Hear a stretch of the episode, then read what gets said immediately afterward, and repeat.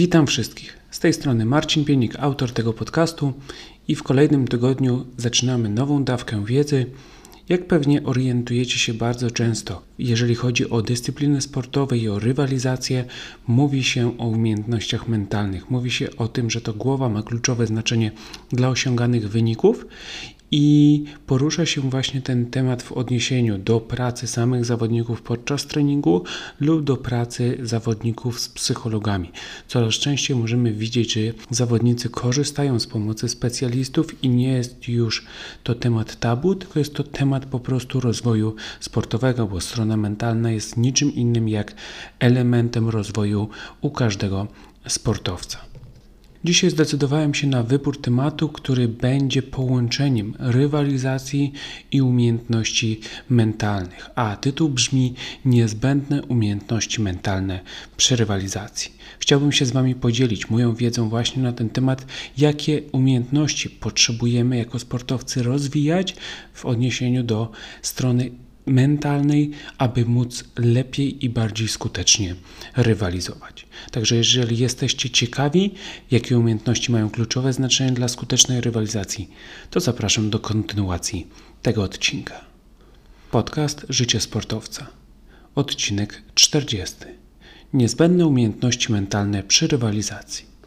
Rywalizacja jest nierozerwalnie połączona z wynikiem. W każdej rywalizacji chodzi o uzyskanie lepszego wyniku od przeciwnika i co ma wpływ na ten wynik. Na pewno strona techniczna, czyli jeżeli mówimy o wyniku, mówimy o zdobyciu przewagi nad przeciwnikiem, a na zdobycie przewagi na pewno wpływ ma właśnie strona techniczna, niezależnie od dyscypliny, którą reprezentujemy, czy jest to siatkówka, koszykówka, czy tenis ziemny, ta technika będzie miała bardzo duże znaczenie. Nie powiem, że będzie priorytetowa, nie powiem, że jest najważniejsza, ale na pewno ma duży wpływ na to, czy zawodnik zwiększa, czy zmniejsza swoje szanse na osiągnięcie korzystnego rezultatu.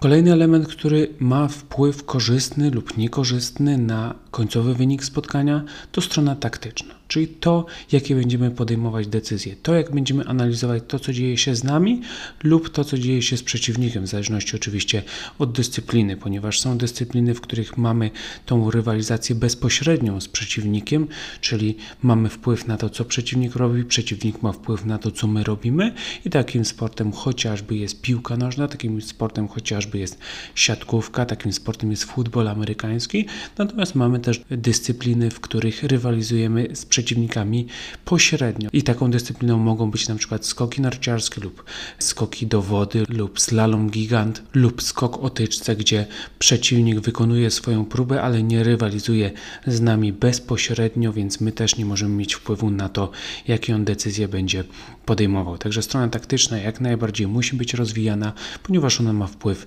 na wynik. Kolejny element, strona fizyczna, czyli nasze ciało. Im lepiej przygotowane nasze ciało, tym większe szanse na dobry występ w rywalizacji, na dobry występ turnieju, w zawodach, na dobrą i skuteczną rywalizację. Dlatego w dzisiejszych czasach też bardzo dużo czasu poświęca się na trening motoryczny. To już nie jest tak jak wiele lat temu, gdzie mnóstwo czasu spędzało się wyłącznie na treningu specyficznym dla danej dyscypliny sportowej, ale teraz jest to już bardziej holistyczne podejście i ten trening specyficzny jest codziennie uzupełniany przez trening, zaplanowany trening motoryczny.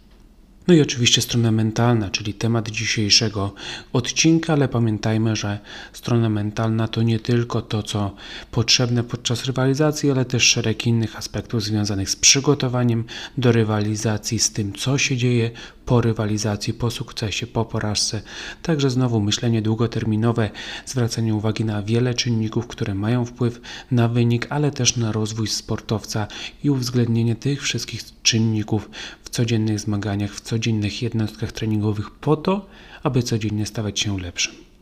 Jeżeli chodzi o wynik, to musimy pamiętać, że pewne czynniki będą zależne od nas, a pewne czynniki będą od nas niezależne. I świadomość, które czynniki są zależne, na które czynniki mamy wpływ, które czynniki powinniśmy uwzględniać w naszej pracy, to jest podstawa do tego, żeby rozwijać się w optymalnym tempie, ale też, żeby zaoszczędzić sobie niepotrzebnych nerwów związanych właśnie z aspektami, na które nie mamy żadnego wpływu. Niewątpliwie każdy sportowiec, który jedzie na zawody, który będzie rywalizował, oczekuje tego, że ta rywalizacja, że ta dyspozycja będzie naprawdę wysoka, że to, co wytrenował podczas treningu, później przełoży się na tą bezpośrednią lub pośrednią walkę z rywalami. Niestety tak nie jest i bardzo często jest tak, że podczas zawodów zawodnicy prezentują się gorzej niż podczas treningu, że nie wykorzystują oni w pełni swoich umiejętności. No właśnie, dlaczego występują takie sytuacje, w których dyspozycja jest poniżej oczekiwań? Dyspozycja jest poniżej takiej bazy, takiej średniej, którą prezentuje zawodnik każdego dnia. Na pewno stres tutaj ma ogromne znaczenie. Stres, w szczególności na początku zawodów. Gdy idziemy na zawody, ten pierwszy występ jest najbardziej stresujący, ponieważ wchodzimy w nowe środowisko, ponieważ zaczynamy dopiero tę rywalizację. Też nie do końca często wiemy, czego oczekiwać. Czasami rywalizujemy bezpośrednio z przeciwnikiem, którego totalnie nie znamy. Czasami rywalizujemy pośrednio z zawodnikami i ci zawodnicy przed nami uzyskują dobre rezultaty, dlatego ten stres się zwiększa, bo jesteśmy niepewni naszego naszego występu, także niewątpliwie ta dyspozycja poniżej oczekiwań jest też powodowana stresem, zwłaszcza na początku zawodów. Rywalizacja to nic innego jak podejmowanie ważnych decyzji, często ryzykownych decyzji i brak pewności siebie przy podejmowaniu takich decyzji to kolejny czynnik, który może wpływać na obniżenie dyspozycji i jakości podczas rywalizacji, czyli zawodnik, który nie ma tej pewności siebie, a ta pewność siebie może być związana czy z umiejętnościami wytrenowanymi przez ostatnie tygodnie, czy chociażby z ostatnimi wynikami. Jeżeli zawodnik przegrywa co chwilę w pierwszej rundzie, no to wiadomo, że tej pewności siebie nie będzie. Czasami może być to spowodowane sztabem szkoleniowym. Jeżeli sztab szkoleniowy nie buduje zawodnika, nie wspiera zawodnika, no to nie ma co marzyć o tym, że będzie pewność siebie, a jeżeli nie będzie pewności siebie, to też nie będzie dobrych, skutecznych i szybkich decyzji. Rywalizacja nierozerwalnie jest połączona z błędami, a emocjonalne reakcje na błędy to kolejny powód, dlaczego zawodnicy przegrywają tak zwane wygrane mecze. Te błędy zawsze będą mniejsze lub większe, natomiast te błędy w rywalizacji, te błędy w karierze sportowej muszą być i one nie definiują, czy my jesteśmy w stanie wygrać czy przegrać, natomiast nasze reakcje jak najbardziej zwiększają lub zmniejszają szanse na końcowy sukces. Jeżeli nasze reakcje są odpowiednie, oparte na analizie, na świadomości, na wyciąganiu wniosków, to oczywiście mamy szansę na to, że ta rywalizacja ułoży się po naszej myśli. Z drugiej strony, jeżeli te reakcje na błędy są bazowane na emocjach, na nerwach, na irytacji, no to oczywiście nasza głowa będzie cały czas skoncentrowana na tych emocjach, będzie skoncentrowana na przeszłości i nie będzie w stanie odpowiednio skutecznie reagować i funkcjonować, aby zwiększyć szanse na lepszą rywalizację w kolejnych minutach. Podczas walki w turnieju, w zawodach na pewno będzie występowało dużo zmian, dużo zmian podczas rywalizacji, dużo zmian związanych z taktyką, z dyspozycją swoją, z dyspozycją przeciwnika, często z warunkami atmosferycznymi. Jeżeli sportowiec potrafi się do tego zaadaptować, to tak ma duże szanse na to, że to on zejdzie z areny jako zwycięzca. Niestety wielu zawodników nie ma tej umiejętności, ponieważ jej nie ćwiczy i nie potrafią zaadaptować się do różnych wyzwań. Jeżeli tej adaptacji nie ma, jeżeli jest narzekanie, jeżeli jest brak pomysłu, brak rozwiązań, no to oczywiście ta dyspozycja musi być na niskim poziomie, musi wręcz spadać z poziomu na jeszcze niższy poziom, ponieważ te wyzwania będą zbyt duże na aktualne możliwości zawodnika. Te nowe sytuacje, które występują, one są niczym innym jak sprawdzianem dla każdego atlety i to właśnie atleta musi zdać ten test celująco, jeżeli marzy o tym, aby na koniec tygodnia wznieść puchar nad głowę i cieszyć się z ostatecznego triumfu. Także powiedziałem Wam o tych sytuacjach, w których występuje dyspozycja poniżej oczekiwań. Te sytuacje są spowodowane stresem, są spowodowane brakiem pewności siebie, złą reakcją na błędy, brakiem adaptacji, nieporadzeniem sobie z nowymi sytuacjami. No i dlaczego, pomimo tego, że zawodnicy mają te umiejętności, często są świadomi, pracują bardzo ciężko na treningach, dlaczego te sytuacje nadal występują, dlaczego oni sobie nie radzą podczas rywalizacji, dlaczego ta dyspozycja jest poniżej oczekiwań? Najczęściej, co możemy usłyszeć, czy od y, średnio zaawansowanych trenerów, czy od po prostu kibiców, czyli osób niekoniecznie związanych na co dzień z danymi sportowcami, to jest twierdzenie brak głowy. Komuś brakuje głowy, ktoś sobie nie radzi, ktoś nie jest stworzony do rywalizacji. Oczywiście jest to nieprawda. Takie stwierdzenie jest po pierwsze mm, nieprawdziwe, po drugie troszeczkę krzywdzące dla sportowców, którzy wylewają siódme poty każdego dnia, żeby stawać się lepszymi zawodnikami. Brak głowy jest to troszeczkę taka metafora, natomiast prawda jest taka, że za tą słabą dyspozycję, za tą dyspozycję poniżej oczekiwań podczas zawodów odpowiada po prostu brak umiejętności mentalnych. To jest prawdziwy powód. To nie brak głowy, to nie geny, to nie to, że człowiek się urodził po prostu niezdolny do rywalizacji pod presją, tylko po prostu taka osoba nie ma umiejętności, które są wystarczające do tego, żeby poradzić sobie z danym wyzwaniem. Prawdą jest również to, że zawodnicy rzadko świadomie trenują umiejętności mentalne podczas treningów, bo bardzo często jest tak, że zawodnicy skupiają się na technice czy taktyce, natomiast nie zdają sobie sprawy z tego, że podczas każdego treningu mają możliwości i powinni skupiać się również na to, co się dzieje w ich głowie, ponieważ tylko za pomocą setek tysięcy powtórzeń o wysokiej jakości związanych ze stroną mentalną zawodnicy będą w stanie wyrobić sobie charakter, wyrobić sobie sobie mocne strony własnej głowy i używać ich właśnie w rywalizacji, gdy pojawiają się trudności, gdy pojawiają się wyzwania. To często nie jest wina zawodników, że oni nie mają świadomości, kiedy, w jaki sposób mogą rozwijać warsztat umiejętności psychologicznych. Oczywiście, im starszy zawodnik, tym więcej powinien brać w swoje ręce i powinien się dokształcać, powinien mieć większą świadomość, powinien szukać nowych informacji i zacząć rozumieć, że tak, strona mentalna to jest coś, co musi być zaadresowane każdego tygodnia. Natomiast w szczególności na tych pierwszych etapach rozwoju sportowego, to trener jest tą jednostką odpowiedzialną za dostarczanie informacji, za zaznajomienie zawodnika właśnie z czynnikami powiązanymi z rozwojem sportowym i w przyszłości prowadzącymi do osiągania bardzo wysokich wyników sportowych. Także też nie należy tylko i wyłącznie obwiniać zawodników, ale też to trenerzy powinni wziąć odpowiedzialność za to, że zawodnicy wiedzą, którą drogą powinni podążać. Bardzo często zawodnicy automatycznie reagują na niekorzystne sytuacje, nie wiedząc, że mogą za każdym razem zadecydować o swojej reakcji.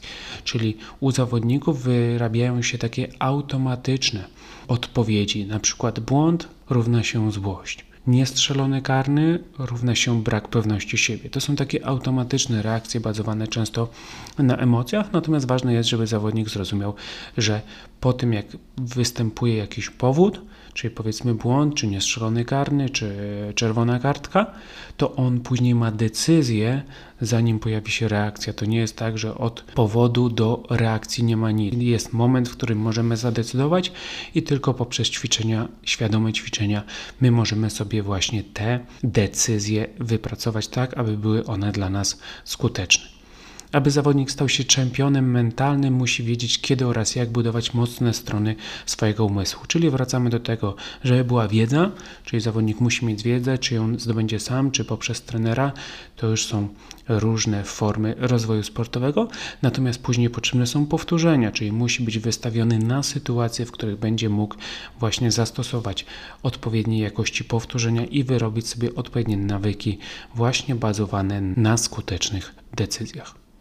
Troszkę dłuższy wstęp, ale uważam, że właśnie ten temat potrzebuje większego wytłumaczenia, szerszego zagłębienia się w ten temat, dlatego troszeczkę przedłużyłem. Mam nadzieję, że nie macie mi tego za złe i że też cieszycie się, że możecie lepiej zrozumieć właśnie podstawę, dlaczego czasami podczas rywalizacji prezentujemy się tak, jak prezentujemy no ale teraz już czas na konkretne rady, czyli konkretną dawkę wiedzy, która pozwoli Wam pracować nad rozwojem umiejętności mentalnych i nad osiągnięciem takiego poziomu strony mentalnej, że będziecie spisywać się podczas rywalizacji tak samo dobrze, a może nawet i lepiej, jak podczas treningu. Pierwszą niezbędną umiejętnością mentalną, aby rywalizować bardzo skutecznie, jest umiejętność obniżenia poziomu stresu Musimy zaakceptować to, że stres zawsze będzie występował. To nie jest tak, że najlepsi zawodnicy na świecie nie czują tego stresu. Oczywiście, że czują.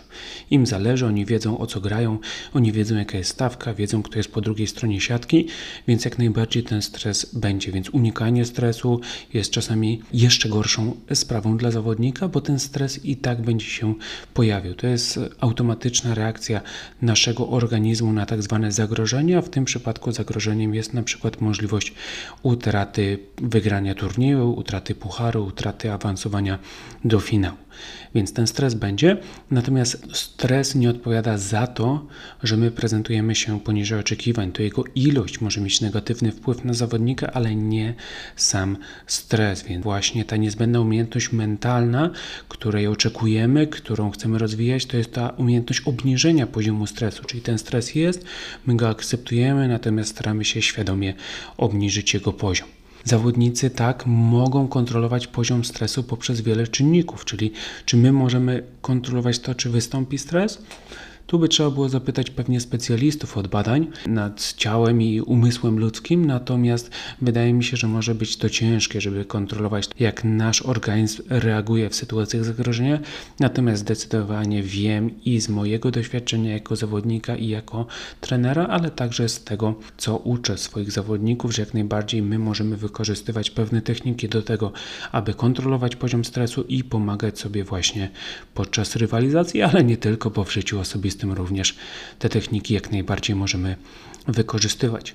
Trzeba jak najczęściej dążyć do niekomfortowych sytuacji, by nauczyć się w nich funkcjonować.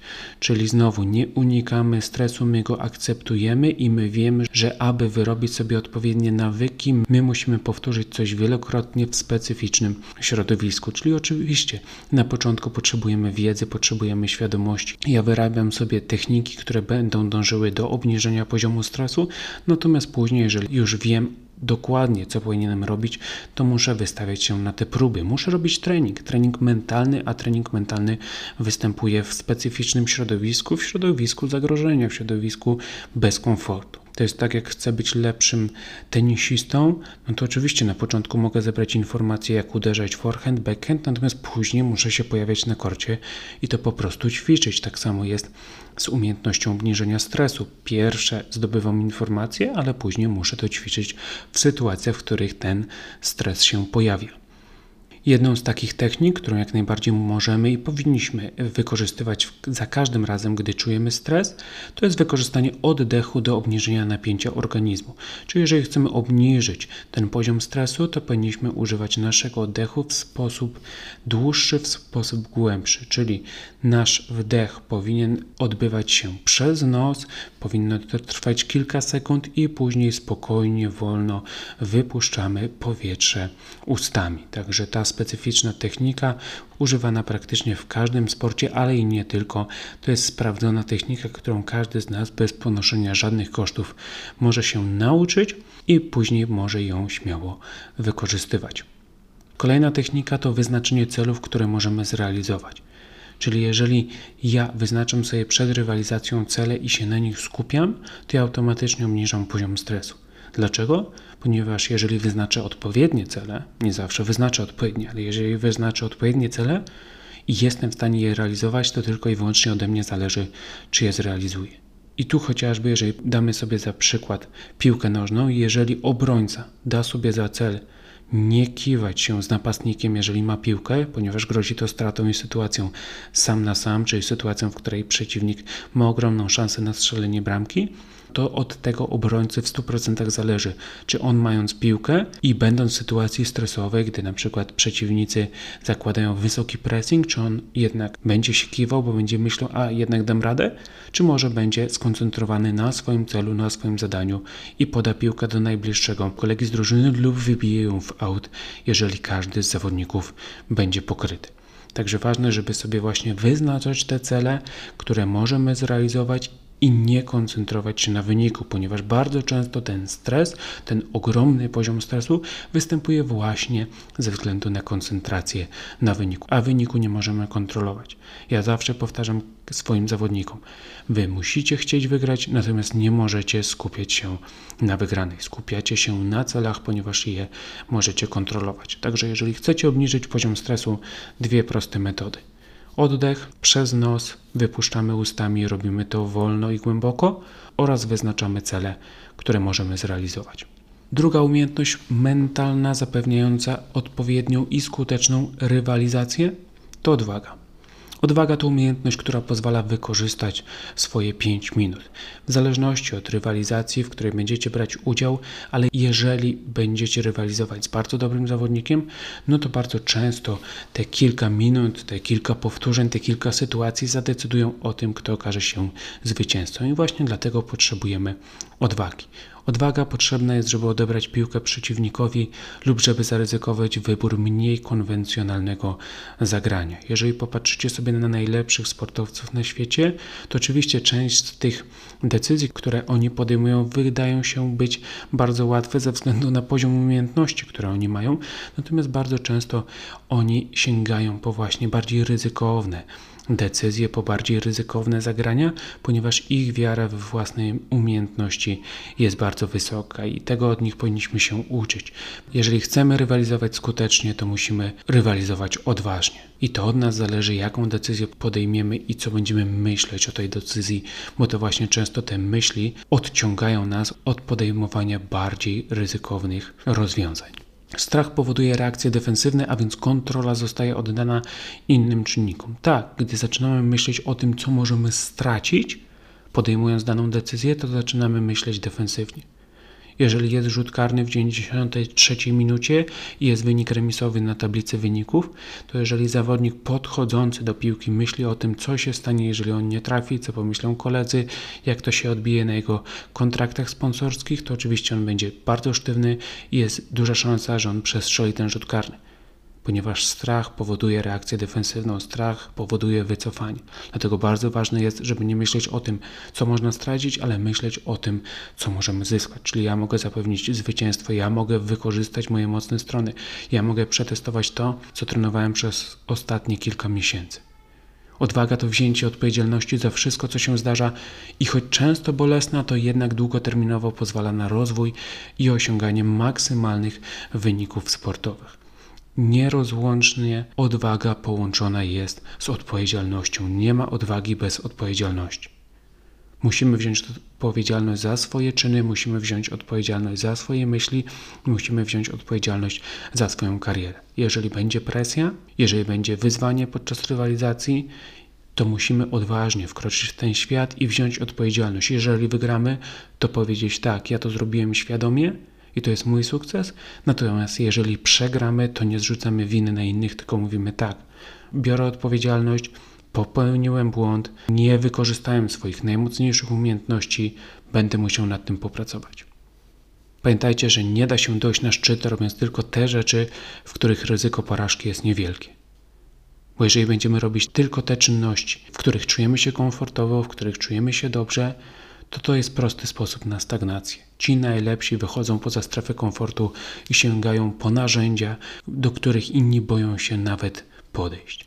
Także jeżeli myślicie o super wynikach, jeżeli myślicie o rozwoju i chcecie być odważnymi sportowcami, to pokazujcie to za każdym razem. Weźcie za to odpowiedzialność.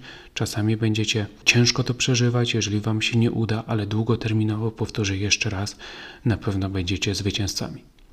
Dobrze, więc mamy już obniżenie poziomu stresu, mamy też odwagę, no i teraz czas na reakcję na błędy. Nie ma wątpliwości, że błędy powodują emocje.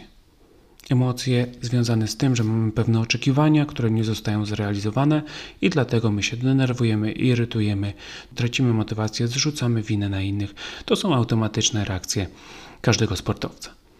Problem jednak jest taki, że gdy działamy emocjonalnie, to emocje zabierają naszą koncentrację i utrudniają logiczne myślenie, ponieważ ludzki umysł może skupić się wyłącznie tylko na jednej rzeczy. Więc jeżeli skupienie jest ukierunkowane na emocje, na gniew, na frustrację, na to, jak popełniłem błąd, no to nie mogę myśleć o czymś innym. Nie mogę myśleć o tym, co się wydarzyło, jak ja to mogę zmienić, co zaplanować w kolejnym rozegraniu.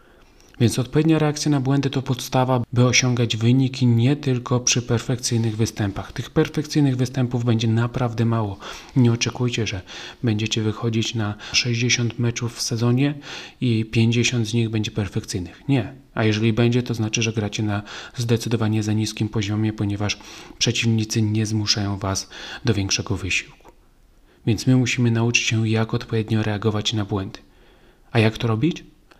Traktujmy błąd jako informację zwrotną. To jest najlepsza lekcja, którą możemy wyciągnąć z błędu. Czyli błąd nie powoduje emocji, tylko błąd daje nam informację. Daje nam informację zwrotną, co ja zrobiłem, jaki był rezultat. No i oczywiście, jeżeli widzę, że coś zrobiłem, a rezultat jest niefajny, no to muszę coś zmienić.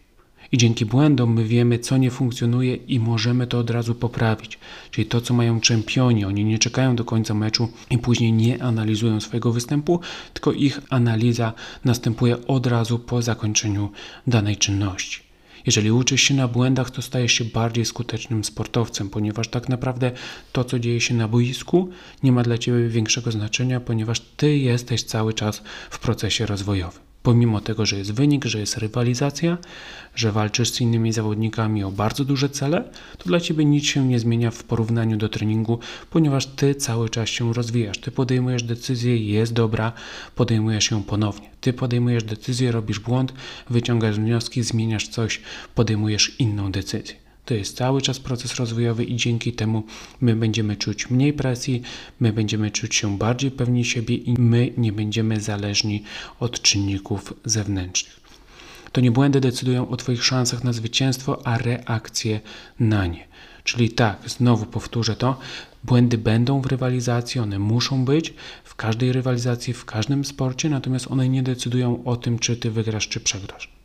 Ty możesz zrobić bardzo dużo błędów i wygrać, jak również możesz praktycznie nie popełniać błędów i przegrać, bo przeciwnik okaże się lepszy. Także lepiej skupić się na reakcjach niż na błędach, ponieważ reakcje prowadzą do rozwoju, a rozwój zawsze prowadzi do poprawy dyspozycji sportowej.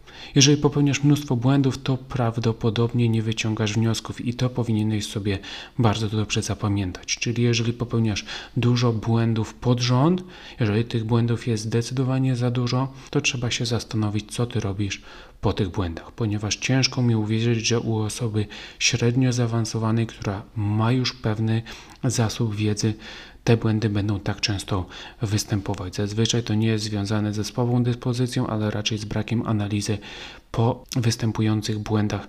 Także wtedy trzeba po prostu ukierunkować uwagę na to, co robimy po nieudanym zagraniu.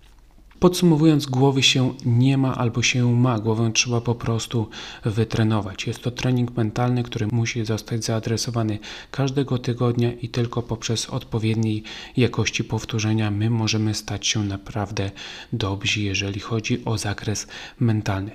Trening mentalny powinien odbywać się na każdym treningu, ale trzeba być świadomym jego potrzeby i możliwości, czyli kłaniają nam się cele. Jeżeli my wchodzimy na trening, powinniśmy mieć cele również związane ze stroną mentalną i tylko w ten sposób jesteśmy w stanie świadomie pracować nad naszą głową, a później wykorzystywać te umiejętności w rywalizacji. Zobaczcie, że nie ma bojaźliwych czempionów, są tylko biorący odpowiedzialność za siebie zwycięzcy. Także jeżeli chcesz być czempionem, jeżeli chcesz być zwycięzcą, to weź odpowiedzialność za swoją karierę i pracuj nad wszystkimi elementami, które mogą Ci pomóc w odniesieniu zwycięstwa. Jeśli chcesz być najlepszy, to zwracaj uwagę na funkcjonowanie swojej głowy. Czyli nie separuj głowy od ciała, ponieważ atleta, ponieważ sportowiec musi korzystać z dwóch rzeczy naraz. Musisz rozwijać ciało, musisz rozwijać umysł i codziennie zadaj sobie pytanie na koniec dnia, czy rozwinąłeś w jakiś sposób oba te elementy. Powoli zbliżamy się do końca tego odcinka. Mam nadzieję, że jesteście zadowoleni z treści, którą Wam dzisiaj zaprezentowałem. Jeżeli macie jakieś pomysły, jakieś przemyślenia odnoszące się do tego tematu, to śmiało piszcie na e-mail, który znacie, który macie podany w opisie tego odcinka. Natomiast teraz ode mnie trzy pytania i też będę bardzo wdzięczny za Wasze odpowiedzi na nie. Czy wyznaczacie sobie cele mentalne? W jakich sytuacjach najciężej Wam pracować nad umiejętnościami Waszej głowy? Dlaczego nawet najwięksi potrafią prezentować się znacznie poniżej oczekiwań? Dziękuję za uwagę i życzę Wam wszystkim bardzo mocnej głowy. Ona jest w Waszym zasięgu. Do usłyszenia.